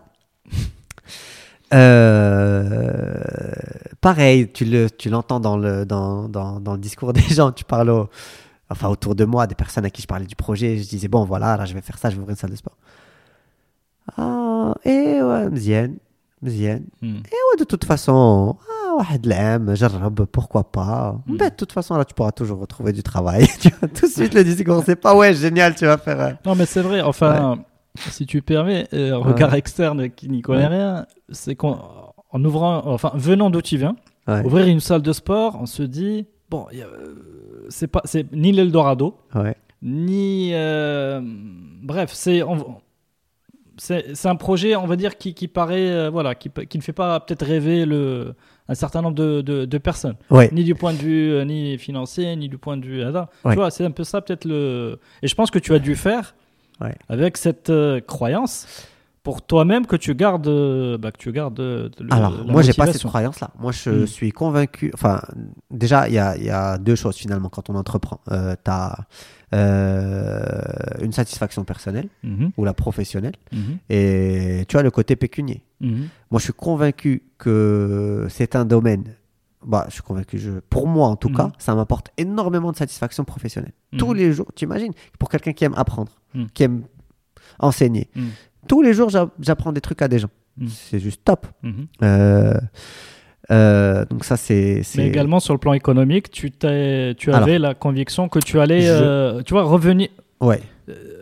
être Je- au moins au niveau que tu avais ça. abandonné. Alors, euh, je suis Dans le, pire, dans le pire des cas. dans le pire des cas. Alors, euh, je suis convaincu que c'est un modèle qui, sur le plan économique et, et pécunier, est intéressant, D'accord. à condition de le développer assez. D'accord. Donc, euh, d'où l'idée d'ouvrir une deuxième, Inch'Allah, pourquoi pas une Très bien. troisième, une quatrième. Et- mais, etc. mais, mais c'est seul toi Oui, à la à connaissance. ce moment-là, oui. Oui, à la connaissance et à, le, à cette croyance ancrée À ce par moment-là, rapport mais- à tout le monde. hein. Mais bien sûr, à ce moment-là, personne n'y croyait. Mm. On disait, oui, oui, bon, d'accord, euh, faire son petit schmilblick et puis euh, il va se fatiguer et puis on va passer à autre chose. C'est vraiment. Il va se fatiguer, Il va se fatiguer. euh, au bout de quelques Euh, temps. Et surtout, il y a un risque que tu te. Enfin, excuse-moi, mais Ouais. vraiment te fatiguer parce que le fait fait. de, de Ouais. coacher. Ouais, que Tu es quotidiennement. tout seul et coacher Tout quotidiennement, Ouais. t'as pas le temps de penser à la stratégie et à la, et à la comment dire, au développement. Effectivement. Alors, euh, e- effectivement, tout à fait. T'as pas le temps. T'as le temps de rien. En fait, t'es complètement la tête dans le guidon. Hmm. Et, euh, et mais euh, t'as pas besoin de ça finalement au début. ça fait. S'il y a une stratégie à avoir, là, tu l'as eu avant. Y a, tu, ne changes pas de stratégie tous les trimestres. Oui, je, je vois. Donc, euh, donc ça fait. Alors, ce qui est lancé est lancé. Il fallait exécuter, il fallait être dans le bain et il Mm. fallait être performant. Donc Mm. c'était ça mon seul leitmotiv. Être Mm. performant, coacher les gens. Être performant, coacher les gens. Donc tu, tu vis CrossFit. Je vivais CrossFit. Je Mhm. dormais CrossFit. J'étais là-bas 80% du temps. Je passais mon temps là-bas. Même, Mhm. même quand j'avais pas besoin d'être là-bas, j'étais là-bas. Euh, effectivement, ça demande des sacrifices. Euh, j'ai- Il y a eu un moment où j'étais beaucoup moins présent euh, chez moi, la famille, etc. Mhm. Mais il faut, tu peux pas faire d'omelette sans casser deux. Au bout d'un moment, voilà, Mhm. il faut, il faut, euh, il faut accepter qu'il y a des sacrifices à faire. Voilà. Et puis finalement, au, à la grande surprise générale, ça a pris. D'accord. Donc il y a eu du rapidement du des gens qui venaient. Il y a eu rapidement. C'est quoi rapidement déjà Il y a eu. Euh, alors, on a ouvert en mars. Mhm. En septembre, on a fait peut-être 35% de remplissage. D'accord. Et puis au bout de d'à peu près un an, un an et demi, j'ai envie de dire, on était full capacity. Ok. Bon, Donc ça a été bien. rapide. Non, c'est bien. Oui. Bien. Entre temps, on a recruté, on a fait, on a fait plein de choses. Très donc bien. ça a été plutôt rapide. Ok. Et après, donc forcément, quand tu, tu arrives comme ça à full capacity, Mhm. bah, tu as envie de te développer. C'est ça. Ok. Donc un an pour euh, voilà, grosso modo un an, un an tu- et demi, on va dire 18 mois pour être plus. Très bien. Ben, plus c'est- honnête, ouais. euh, je dirais c'est bien sur un nouveau Ouais, sujet. euh, Alors voilà, donc on était innovant. euh, il n'y a pas de secret finalement. Tu as un produit innovant, un produit Mhm. qui est efficace, qui marche. Et, et puis on y a mis beaucoup de cœur. Donc voilà, je pense qu'on on avait un niveau de qualité qui était intéressant. mhm. Bah, ça a payé. Ça a payé. Mhm. Voilà. Donc euh, ça fait du donc on a décidé de, de développer et puis on a ouvert la, la, la deuxième, celle que que tu connais plus, je pense. Mhm. Euh, Il y a trois ans maintenant, trois ans et quelques. Mhm. Voilà. Et puis entre-temps, le, le, le marché a grossi. Entre-temps, il y a eu une concurrence qui est arrivée. Il y a mais avant, mais juste entre la première et la deuxième, est-ce qu'il n'y a Ah. pas des, euh, des leçons apprises? Qui font que la deuxième se passe beaucoup mieux Oh, bien Ou alors on se trompe énormément, on se trompe complètement. Euh, si, si, si, si, bien sûr, il y a des leçons apprises. Euh, Il y a des leçons apprises d'ailleurs après avoir ouvert la deuxième pour la troisième. Il y a effectivement beaucoup de leçons apprises. Euh, à tous les niveaux, que ce soit sur le plan montage du modèle, que ce soit sur que- économique, que ce soit euh, sur le plan administratif, comment gérer le côté administratif, que ce soit sur le plan Attends, aménagement. Juste, sur le digital. Euh, Vous avez, vous avez quand même un, un modèle sympa sur le digital. ouais. Alors il est venu après, pas la suite. D'accord. Au début, on... on faisait quelques photos avec notre téléphone. Non, le digital, c'est-à-dire comment vous inscrivez les gens. Ah au- oui, oui, oui. Alors ça, ça a été par contre dès le départ. Ok. Bah, je suis quand même ingénieur en informatique, donc euh, ça me paraissait. Ça, m'a- ça, pour moi, ça a jamais. Tout le monde me disait Ah, tu sais, c'est un super argument de vente. T'as une appli, tu t'inscris sur l'appli, Hmm. regarde, c'est trop génial. Tu sais, j'ai parlé à mon pote, je l'ai convaincu de venir. Dès qu'il a vu l'appli, l'appli, il a décidé de venir. Mais t'es l'un des premiers à avoir utilisé les applis aussi. Je pense que je suis le euh, premier. Je pense, hein. Ouais, ouais, Bah, sans, je, alors je ne saurais pas dire avec certitude, mais je pense euh, que je suis le premier à, à avoir fait ça. ouais. Très bien. Donc c'est euh, Ouais. aussi une. euh, C'est clairement une innovation. Une, innovation, mais une prise de risque aussi par rapport à une clientèle qui aurait pu être euh, réticente à, Réticente à ça. à entrer dans ce. Alors, figu- figure-toi qu'au fond, en fin de compte, ça n'a pas été vu comme un élément bloquant. Blex, ça a été Mhm. vu comme une sorte de, de- bah, d'innovation ou là, Hmm, de, différenciation. de différenciation. Mhm. Et je, je te le dis, moi, je comprenais. Moi, pour moi, c'était pas un argument de vente. Mhm. Pour moi, c'était mon outil de gestion. D'accord. J'ai besoin d'inscrire les gens aux séances. Le truc le plus évident, le plus pratique, c'est d'avoir une appli sur le téléphone qui te permet de t'inscrire aux séances. J'ai besoin de suivre euh, le, bah, le côté financier de mes, Mm. de mes membres. Bah, il faut Non, bien non, c'est excellent de Donc, démarrer Day Ouais. One avec ça. Ah, day one. ouais. C'est-à-dire tu aurais pu démarrer avec euh, Steel un fichier Excel là. mais, mais tu as démarré. Non, mais je trouve ça excellent. ouais. Démarrer, de démarrer euh, déjà avec cette gestion intégrée. Je sais pas, tu l'avais vu ailleurs? Tu avais, euh, Je l'avais vu euh, ailleurs, euh, pas spécialement. Je l'avais utilisé ailleurs quand j'étais à l'étranger pour faire des séances, mais, mais ça m'a. Par contre, bah, j'ai quand même fait du conseil en, dans, les systèmes d'information pendant Hmm. 10 ans même. Ok, donc c'est euh, naturellement. C'est venu vraiment. Je comprenais même pas que ce soit un sujet. Pour moi, c'était.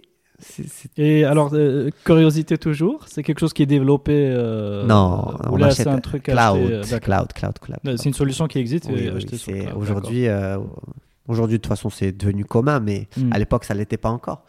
Mais pour moi, l'informatique, enfin, le- ça n'a aucun sens de. Ça je pense plus de sens de d'acheter en propre. Il faut, il faut utiliser les services. Ok. Ouais. Donc là, deuxième, euh, deuxième euh, box qui est Oui. ouverte. Alors, Quelle est, juste, quelle est la différence avec la première? Est-ce qu'elle, euh, par curiosité, est-ce que c'est un environnement différent? Mais est-ce que c'est, ça capte une clientèle différente? Ça, on l'a appris par la suite. Effectivement, une clientèle un petit peu différente. Les Mhm. quartiers sont différents. D'accord. on, on a chopé des clientèles un petit peu différentes. La salle est de taille différente. Mhm. Donc, le, l'expérience client est différente. D'accord. quand les gens viennent chez nous. Alors, la première, la, la salle d'Yel c'était. Les gens rentraient chez eux, Mhm. pardon, les gens rentraient chez nous Mhm. comme s'ils rentraient chez eux. Ils se sentaient chez eux. C'est l'auberge espagnole. euh, le- C'est l'auberge espagnole, c'est. c'est, euh, Il y avait un sentiment d'appartenance très fort, Mhm. parfois même au-delà de la norme. Mhm. Et c'était génial d'ailleurs. C'était, c'était une sorte de sentiment. C'était pas une sorte de grande. Pas si grande finalement, Mhm. mais de grande famille. Mhm. Et, et c'est à à de la notion de communauté qui est d'ailleurs importante au CrossFit.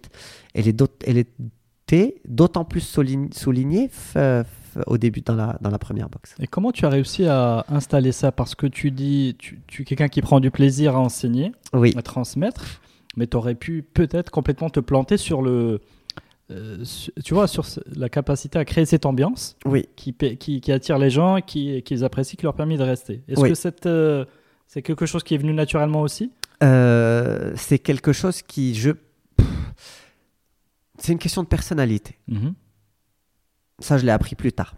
Pour moi, c'était très étudié. Mhm. Et alors, il y a des choses qui, effectivement, que j'ai faites de façon calculée. Mhm. Euh, je faisais, je fais d'ailleurs toujours l'effort explicite et, et- et calculé Mhm. de m'assurer que pendant ma séance, Mhm. avant la séance, après la séance, pendant la séance, je j'appelle plusieurs fois toutes les personnes qui sont dans la salle par leur prénom. Très bien. Tu ne te rends même pas compte comment ce geste, aussi simple qu'il soit, peut être brise-glace. Euh, J'ai envie de dire, c'est tout à fait américain. c'est tout à fait Est-ce que c'est vrai Ouais. Ouais. C'est très bien. ouais. C'est très bien. Ça, c'était calculé, prémédité. Ça, vraiment. C'était, je faisais exprès, et d'ailleurs, j'avais, c'était problématique pour moi quand je zappais un prénom. Mince, comment il s'appelait Adam Seat Donc, je me cachais, j'allais regarder dans l'appli, ou là, j'allais à la cuisine avec, avec Smith, avec Smith. Oui, euh, je me dis, mais je coule, je coule le film, je coule le film. Là, si elle se trompe de prénom, c'est la cata. Mais euh, Et- c'est c'est excellent parce que Ouais. par rapport à une salle où tout le monde est anonyme, Oui. c'est là où tu, c'est- tu c'est te différencies. C'est. Et c'est, c'est ce sentiment-là qui fait que les gens. Hmm. Moi, je pense qu'il il y est pour 80%. Tu- Bien sûr, les gens c'est reviennent pour ça. Parce que, parce que c'est pas la personne lambda. C'est, Hmm. C'est Karim. C'est ça. C'est pas, je sais pas qui d'ailleurs. Non, c'est des touches personnelles qui euh, sont très importantes. Et ça, pour moi, c'était essentiel. Et, et je te dis pourquoi c'est un, un brise-glace parce que dans ma séance, toi tu es dans ma séance, tu t'appelles Karim. Puis à Mhm. côté de toi, un autre monsieur qui s'appelle, euh, ben, je sais pas moi, euh, Si Mohamed. Mhm. Euh, toi, tu sais pas qu'il s'appelle Si Mohamed. Lui, sait pas qu'il s'appelle Karim. Mhm. Que tu t'appelles Karim. Vous, vous avez 0,1% de chance que vous vous parliez pendant ce cours. Mhm. Peut-être vous allez vous regarder, Mhm. vous allez vous reconnaître, mais Mhm. vous n'allez pas vous parler. Mhm. Par contre, s'il sait que tu t'appelles Karim et que tu sais qu'il s'appelle Si Mohamed Mhm. et qu'il est plus proche d'une barre ou là d'un objet ou là dont Mhm. tu as besoin toi ou là d'un espace, tu vas avoir aucune difficulté à lui dire Si Mohamed, s'il te Mhm. plaît, s'il vous plaît, selon Mhm. ta hada, euh, pousse-toi. ou ça brise la glace. Ça brise la glace, mais c'est un Mhm. truc de fou Mhm. et c'est basique. C'est basique. Donc tu as, Amine, tu as créé une communauté CrossFit au Maroc. J'ai créé une communauté CrossFit au Maroc. ouais, Très bien, ouais, très bien. Alors, alors pour revenir à notre discussion, et je vois que le temps passe. Oui. euh, Je m'étale un peu. tu, as, tu as donc lancé la, donc la deuxième box. Euh, Aujourd'hui, juste pour faire Oui. le point, il Oui. y a une troisième. Euh, projet, ou- il, il, on peut pas dire qu'il y a une troisième en projet. Concrètement, euh, elle n'y est pas. Il y a Mhm. une troisième dans l'idée. D'accord. Oui. Donc, Elle n'est pas encore de- au stade de projet, mais si, si on arrive à en faire un projet, ce serait très bien, oui, effectivement. Très bien. Et alors, si tu, euh, pour refermer un peu la parenthèse entrepreneur euh, CrossFit au Maroc, Oui. c'est un, un petit mot sur le bilan que tu fais. Euh, tu t'es lancé en 2014. Oui. Ça fait 5 ans, bientôt 6 en mars. Euh, quel est le bilan que tu fais? Est-ce que tu, ce n'est que le début? Oui. le, Ah oui. Oui. le potentiel est immense, l'aventure Oui. est belle. L'aventure est belle. Mhm. Ce n'est que le début. Il faut que ça se vulgarise. Il faut que ça se démocratise. Mhm, La difficulté aussi, c'est que c'est un sport qui coûte. mhm. Et j'aimerais bien euh, qu'on réussisse à, à le vulgariser un petit peu plus, ne serait-ce que sur les aspects économiques. Maintenant, j'ai pas encore trouvé le bon modèle. Il faudra, il faudra le trouver. Et parce que c'est dommage, c'est vraiment dommage. Euh, L'accès est difficile économiquement. Aujourd'hui, on Mhm. arrive nous à, à drainer qu'une certaine CSP Mhm. et c'est malheureux. Parce qu'il y a, c'est, un sp- c'est, alors là, là, du tout, j'enlève ma casquette business entrepreneur et je mets Mhm. ma casquette euh, citoyen. Mhm. Et c'est un sport qui a des avantages sur la santé qui sont extraordinaires. Je le dis et je le répète. C'est vraiment quelque chose dont je suis foncièrement convaincu. Et je le fais pas juste en tant qu'entrepreneur, Mhm. je le fais parce que vraiment je suis convaincu que, et c'est là la notion d'utilité dans la société que j'ai appris aux États-Unis et tout, Mhm. que j'apporte quelque part ma pierre à l'édifice. Mhm. Je fais quelque chose de bénéfique. Ça, j'en suis vraiment. Donc, comparativement aux autres sports, Comparativement aux autres sports, oui, vraiment une, oui, oui. Une différence. Il y a une euh, différence nette, nette. D'accord. indicateur à l'appui. Mhm. Euh, et ce qui est dommage un peu, c'est que c'est un sport qui a une connotation dangereuse euh, dans l'esprit de beaucoup parce que ça peut sembler intense, Mhm. mais dans la réalité, l'intensité c'est une valeur très relative. La mienne n'est pas celle de ma grand-mère, n'est pas la tienne, n'est pas. Donc, oui. Moi, à partir du moment où tu es toi dans l'intensité, j'ai pas de problème. Je vais pas te... L'idée c'est pas de brutaliser les gens, au contraire, c'est juste d'essayer de, de créer une notion de dépassement de soi. Très bien. Alors, une petite question sur la concurrence, c'est intéressant. Oui. Comment tu vois les choses? Donc, le secteur se développe, Oui. il y a des box qui s'ouvrent. Oui, Euh, comment, quand on est entrepreneur oui. dans, dans le CrossFit, comment on voit la chose? Euh, bien et pas bien. Alors, euh, on est des sportifs, donc on est un petit peu compétiteurs, malgré Mm. tout. ce que- Oui. Forcément, quand on a un qui pointe du nez à, côté, tu te dis, ah, il y a un il va faire mieux que moi. Impossible. Et du coup, bon, bah, ça motive. Donc, c'est un élément moteur. C'est ça. Moi, je considère que la concurrence est plutôt un élément moteur, Mhm. d'une part. Euh, D'autre part, pour moi, je suis un acteur X. S'il y a un acteur Y, eh ben, si moi j'arrive à drainer 5% du marché du sport au Maroc, Mhm. peut-être que s'il y a un acteur Y et qu'il arrive à drainer, allez, gros, tes compétiteurs prennent le dessus, donc je vais dire 2% Mhm. du, du marché au Maroc, ben 5 plus 2, ça fait 7. C'est pas grave si pendant un temps on fait 3,5, 3,5 guerre. Mhm. Et on fera pas 3,5, 3,5, on va faire aller 4 et, et, Mhm. et, 3. Mais avec le temps, le marché grandit. Et euh, pour moi, je suis convaincu, au stade actuel des choses, on n'est pas du tout dans un marché saturé. Le crossfit, c'est vraiment. on en est au Mm. balbutiement. Mhm. Il y a quoi? 4 box dans tout Casa, 4 salles de crossfit. Mhm. C'est peut-être 5 maintenant. C'est peanuts pour une ville de 7 millions d'habitants. Donc c'est un non-sujet. Pour l'instant, Si, c'est un sujet. Parce que Mhm. justement, le fait qu'on arrive à drainer qu'une certaine CSP, le marché reste quand même limité. Mhm. Mais il est en train de grandir. Donc, euh, donc moi, je suis convaincu que la concurrence ne fait que du bien. Mhm. Après, il faut que la concurrence soit saine. C'est pas toujours le cas. Mhm. Mais bon, je suis je suis ah, les choses. euh, Très bien. Ouais. Une petite question aussi qui me vient, excuse-moi, je, Non, te monopolise. Ouais. Mais euh, comment tu gères ton côté coach, Oui. CrossFit passionné, Oui. et puis tu as, le, tu as le, la casquette euh, chef d'entreprise, Oui. euh, stratège en chef. est-ce que comment tu organiserais ton temps entre quand on parle de temps, ça peut être la semaine ou le mois? Oui. ou l'année. Comment tu t'organises ton temps? Est-ce que tu arrives quelque chose que tu arrives bien, ou alors tu aimerais vraiment abandonner l'une des deux casquettes? Euh, alors, je n'aimerais pas abandonner l'une des deux casquettes. Mhm. Aujourd'hui, je l'ai partiellement fait quand même. Je coach beaucoup moins, Mhm. mais je vais reprendre un petit peu plus en 2020. C'est Mhm. c'est une décision prise et qui va être actée très bientôt. Euh, le jong- jongler entre les deux n'est pas évident. Ce qui est sûr, en tout cas la conclusion à laquelle je suis arrivé, c'est que euh, si je suis, si je fais un temps plein en tant que coach, il va y avoir un impact négatif sur la, Mm. sur le, ma casquette euh, euh, patron. Mhm. Et si je fais un temps plein en tant que patron, c'est pas non plus complètement positif non plus. Mhm. Donc il y a une sorte d'équilibre à avoir entre les deux. ouais, ouais. D'accord. Ouais. Alors comment tu tu as réussi à définir cet équilibre Nazel, j'ai pas encore trouvé la recette magique. Je jongle, Ok. je jongle Comme quoi un entrepreneur doit toujours euh, jongler tout le temps. tout le temps. Très bien. Alors quelques petites questions rapides Oui. pour finir. Euh, Est-ce qu'il y a une pire pire nuit blanche d'entrepreneur ou alors euh, des nuits où tu perds le, tu as perdu le sommeil parce que tu disais euh, on va tous mourir ou le projet Oui. ne- on va fermer demain. J'ai eu quelques petits. J'ai des anecdotes. Alors, Mhm. plusieurs nuits blanches euh, quand on a pris le deuxième local. Mhm. On a commencé les aménagements. Et puis, euh, les aménagements avancent. La paperasse administrative avance en parallèle. Et puis, on arrive à un stade où on a eu des difficultés. Allez, je veux pas jeter de pierre à. Donc, je vais juste dire, euh, pour qu'on comprenne pas trop, qui est des difficultés pour obtenir un, un document. Un document administratif, ok. Mm, On va dire ça comme ça. Mhm. Et, euh, et ça a pris énormément de temps pour euh, dé- débloquer avec le point. D'accord. Et ça, C'était un élément indispensable au démarrage ouais, ouais. de on ne l'exploitation. pouvait pas ouvrir ça. D'accord. En fait, on n'arrivait pas, à cause de ça, Mhm. euh, à avoir euh, ben, de l'eau. Ok. Donc on pouvait pas avoir euh, Donc pas d'eau, pas d'ouverture. pas d'eau, pas d'ouverture, Mhm. tout simplement.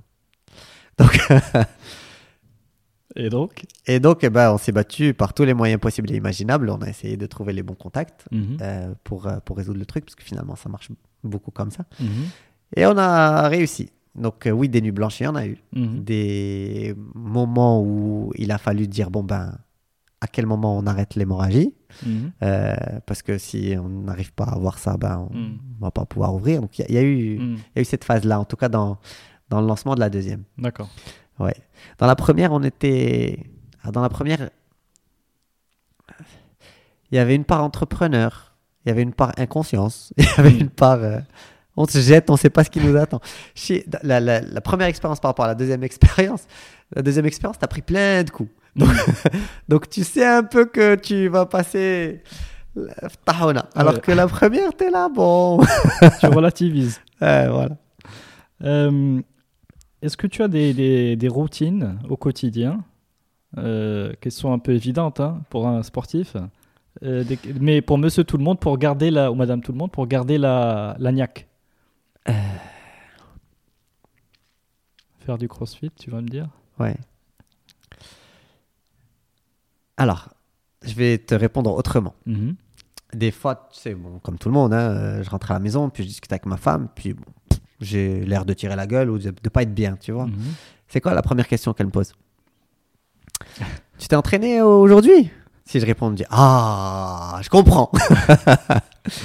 donc, euh, donc voilà. Donc je sais pas si ça répond en partie à, à ta Euh, question. Euh, non, pas partiellement, non, c'est pas, c'était pas ce que Non, tu non. voulais. Ouais. Euh, pour moi, c'est, avoir une activité physique quotidienne, c'est juste Mm. euh, comme manger ou la, ou la. D'accord. Est-ce que, est-ce que tu as une petite routine à nous conseiller Ah, à faire chez soi Je sais pas, au réveil ou avant le coucher ou... Oui. Faire du crossfit dès le réveil. D'accord, donc on va, on, on- on trouve les, les cinq gestes qui sauvent sur le CrossFit et on les, c'est ça. et on les refait Et on les soi. applique. Très bien. Ok. Est-ce que tu as un échec préféré? Un échec euh, qui t'a permis d'apprendre euh, des choses euh, qui t'ont servi par la suite? Je sais pas si j'en ai un de préféré. Il y en a eu un tas. hein. Euh,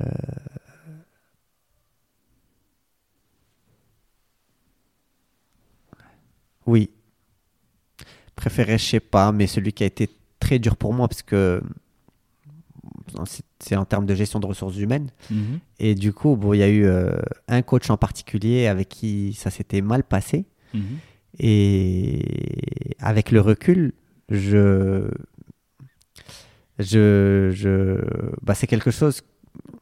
Enfin, je me dis, c'est, quand même un, un petit peu de ma faute. Donc, Mhm. euh, il y a des choses que j'aurais pu dire ou faire à, au bon moment et qui auraient, qui, qui- qui auraient donné une autre tournure en fait à, à- à- aux événements qui ont suivi. Donc ça, ça a été un échec qui a, pour moi, été difficile à, Mhm. À- absorber. Je sais pas si c'est l'échec préféré, mais c'est l'échec dont je tire le plus d'enseignements. Oui. C'est ça, mais tu, euh, aujourd'hui, tu as la capacité à savoir euh, ce qu'il faut faire dans une Non. situation. Non, non. euh, similaire. si, si, quelque part, je pense que Oui, alors j'ai tiré des enseignements, clairement, donc j'ai- je me comporte différemment. Maintenant, euh, je pense que le domaine des RH reste quand même Non, très compliqué. complexe, euh, donc, euh, je pense que personne ne détient la potion magique. Bien sûr, très bien.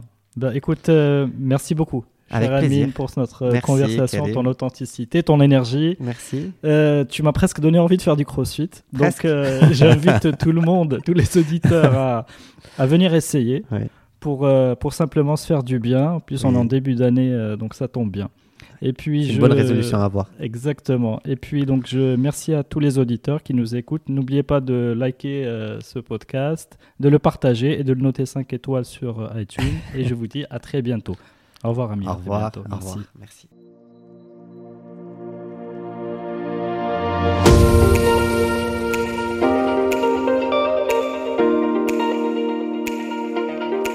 Merci d'avoir suivi cet épisode de Génération Kairos.